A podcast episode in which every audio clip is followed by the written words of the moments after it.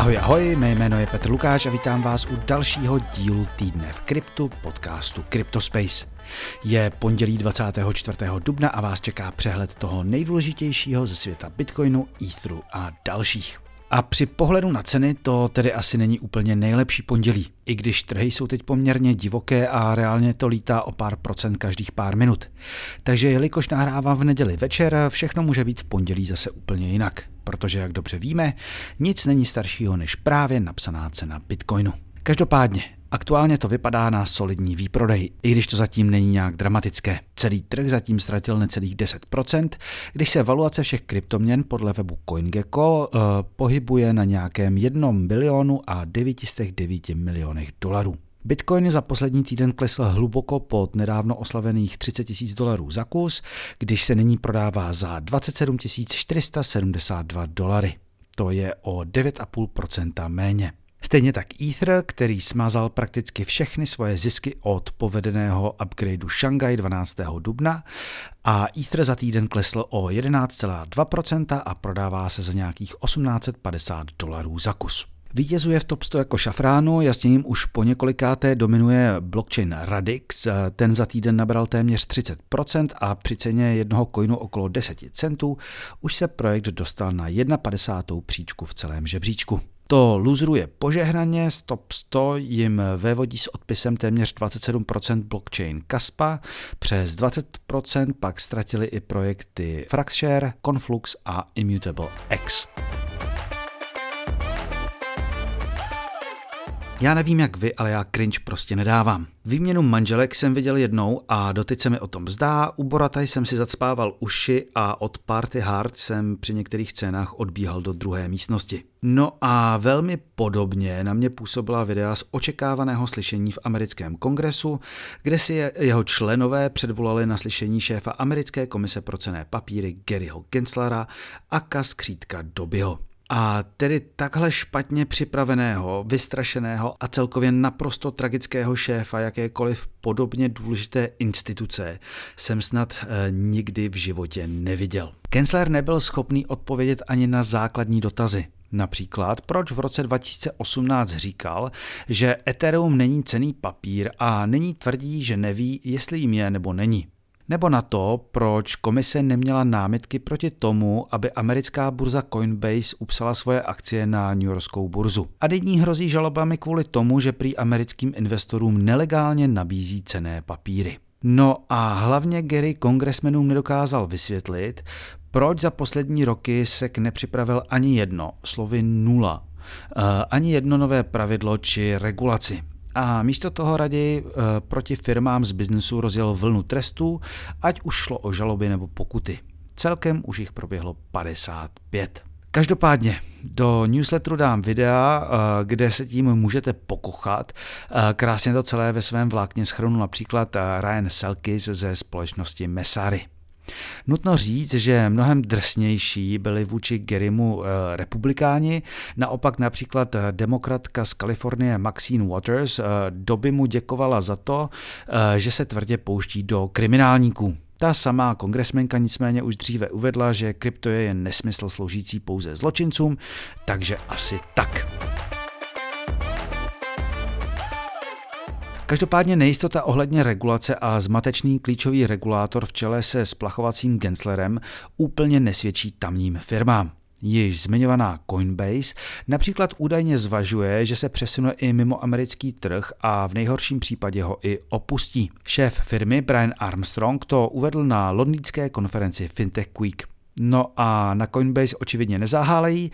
Dva dny po londýnském prohlášení vyšly na vzduch zprávy, eh, že si americká největší burza pořídila licenci na Bermudách. Není si jí asi co divit, už před týdnem plánovaný odchod z USA oznámila tamní burza Bitrex, no a co svět nechtěl, hned jí na stole přistála od seku takzvaná Wells Notice. Ti, co podcast poslouchají, už vědí, že je to něco jako předžalobní upozornění na to, že se na burze děje něco nelegálního. Jaké překvapení.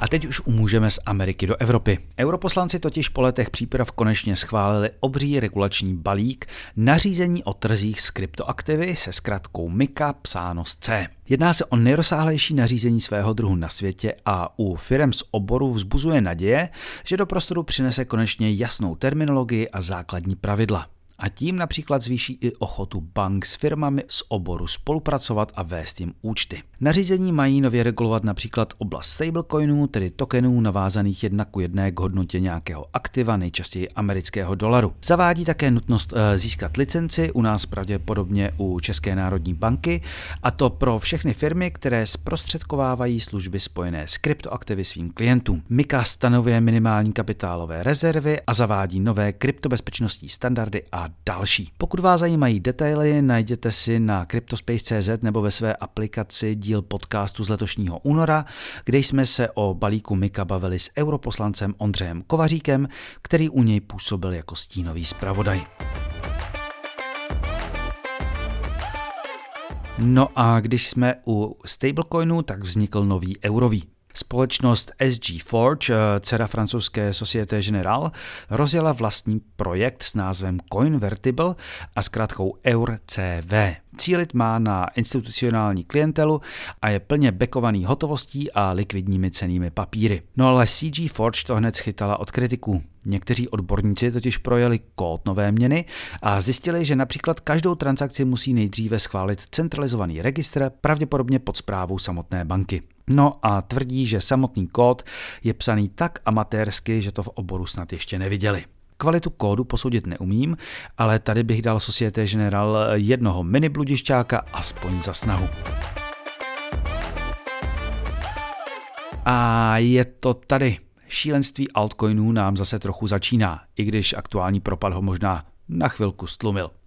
Ale viděli jsme zase jeden z nejrychleji rostoucích meme v historii. Jde o menci ošklivých kryptožabáků s názvem Pepe. Úplně zbytečný projekt se během pár dní vyšvihl na valuaci 130 milionů dolarů. No a někteří šťastlivci, kteří se k němu dostali jako první, si mohli přijít až na zhodnocení 3,9 milionů procent. To jste se nepřeslechli. Tak rychle se pravděpodobně k mincím dostalo jen pár botů a jen ve velmi malém množství protože s každou prodanou eh, mincí její hodnota v takzvaném liquidity poolu rostla. Nicméně na Twitteru už kolují příklady transakcí, jak někteří uživatelé pohádkově zbohatli, jak se říká, za pár babek. Jeden uživatel například nakoupil Pepe za 27 dolarů a dnes je hodnota nákupu přes 800 tisíc dolarů. Takže každý vložený dolar mu vydělal téměř 30 tisíc dolarů. No, další nakoupil za 251 dolarů a je na 1,8 milionech dolarů. Za každý dolar uh, jich tak získal 7,5 tisíce. Osobně nechápu, jak to může někdo takhle dlouho držet. Já dostat eh, ze 100 dolarů třeba 10 tisíc, tak už všechno dávno prodám. A je to navíc mince, která každý den létá o desítky procent, takže si představte ty nervy. Bohužel, eh, jak to v kryptu bývá, tak takzvané diamantové ruce, tedy lidé, kteří drží a neprodají, eh, když vše letí nahoru, často neprodají ani když vše padá. Já se vždy těmhle mým coinům směju, ať už šlo dnes o už zaběhlý Dogecoin nebo už také trochu ohraný Shiba Inu a jeho různé variace jako Baby Baby, Shiba Inu a další. Každopádně, když se trhy zblázní, tak mým coin letí nahoru mnohem rychleji než cokoliv ostatního. Ale když přijde ochlazení, nic zase nepadá rychleji než všemi opěvovaný mím. No a jelikož si meme coiny často kupují méně zkušení uživatelé či investoři, ještě u nich zůstaneme. Protože se vždy najde řada lidí, kteří se na těchto uživatelích či investorech snaží vydělat. Někdy přijdou o peníze sami. A dodnes si pamatuju jaro 2021, kdy vrcholila první vlna okolo Shiba Inu a někteří uživatelé, pravděpodobně nováčci na Ethereum nebo prostě lidé zvyklí na centové poplatky z BNB chainu, někdy zaplatili za Shiba Inu v hodnotě třeba 200 dolarů, 300 dolarů a více na poplatcích. Dneska můžeme být rádi za druhé vrstvy a to, že poplatky jsou i na mainnetu díky bear marketu mnohem nižší i když i ty nyní vyskočily. A může za to opět Pepe. Na ziskuchtivé investory totiž nastoupil uživatel, jehož adresa se jmenuje Jared from Subway.eth. Ten pravděpodobně provozuje takzvaného MEV bota.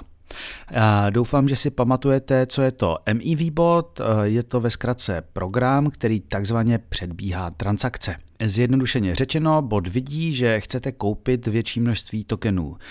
Pepe zaplatí větší prémii za transakci, předběhne vás a nakoupí za aktuální cenu. Cena vyskočí a vy tak nakoupíte tokeny dráž a bot potom svoje Pepe prodá za tuto vyšší cenu. Také se tomu říká sandvičování. No a Jared ze Subway byl tak aktivní, že má na kontě už asi 240 tisíc transakcí. A když se rozjela mánie kolem Pepe, tak za ním šlo 7% spáleného gazu na celém chainu.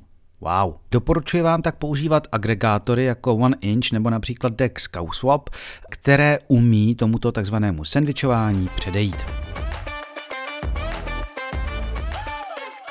Kryptotwitterem minulý týden začaly cloumat zprávy o tom, že neznámý útočník ukradl ze zdánlivě dobře zabezpečených peněženek zkušených uživatelů od loňského prosince krypto za zhruba 10 milionů dolarů. Mělo se jednat o často až 9 let staré účty a i když to někteří lidé tvrdili, netýká se to jen peněženky Metamask, ale například i některých hardwareových peněženek. Trochu děsivé je to, že nikdo vlastně moc neví, jak to dělá. Teorie se různí. Podle jednoho vlákna může jít o krádež sít fráze z nějaké staré peněženky zabezpečené jen slabým heslem. No uvidíme, jak se to vyvine.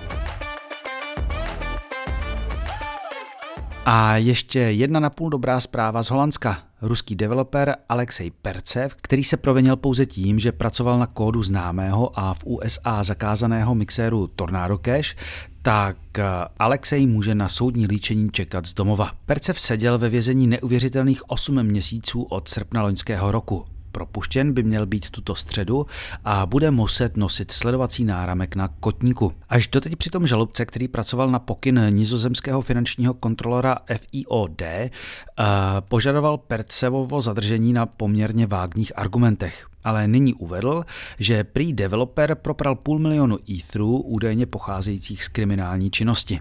No, chci vidět někoho, kdo dělá na Tornado Cashi, jak udělá takovou botu, aby mu něco podobného přišli ze strany finančního kontrolora. Každopádně první slyšení soudu by mělo proběhnout koncem května. Česká společnost Satoshi Labs spustila u svých známých hardwareových peněženek Trezor funkci CoinJoin.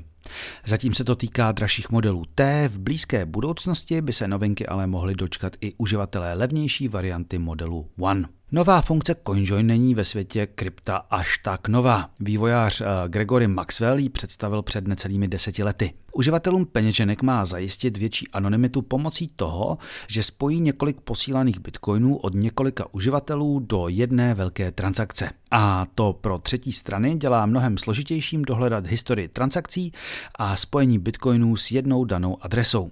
Funkci Satoshi Labs nabízí ve spolupráci s peněženkou Wasabi. Pro její využití je potřeba založit si v rámci Trezor Suite CoinJoin účet a poslat na něj prostředky. Při transakcích pak musí zaplatit 0,3% poplatek za takzvaného koordinátora. No a bizár nakonec nemůže patřit nikomu jinému než Donaldu Trumpovi. Ten totiž po úspěchu své první kolekce NFTček vydává další. Trump cítí easy money. Na té první totiž vydělal přes milion dolarů. No a byl to asi bohužel zase úspěch. Od začátku 18. dubna se vymintovalo přes 38 tisíc NFTček za 3,76 milionů dolarů. Další více než 100 tisíc dolarů Trump vydělal na poplatcích z tradování. Jediný, kdo na Trumpově úspěchu neměl radost, byli držitelé původní první kolekce. Hodnota těchto krásných generických JPEGů totiž okamžitě spadla o 61%. No a s Trumpem se dnes rozloučíme. Doufám, že se vám schrnutí událostí i tentokrát líbilo. Ve středu vás čeká pár investičních rad od Petra Sanetrníka. Mé jméno je Petr Lukáč a budu se těšit zase příště. Naschledanou.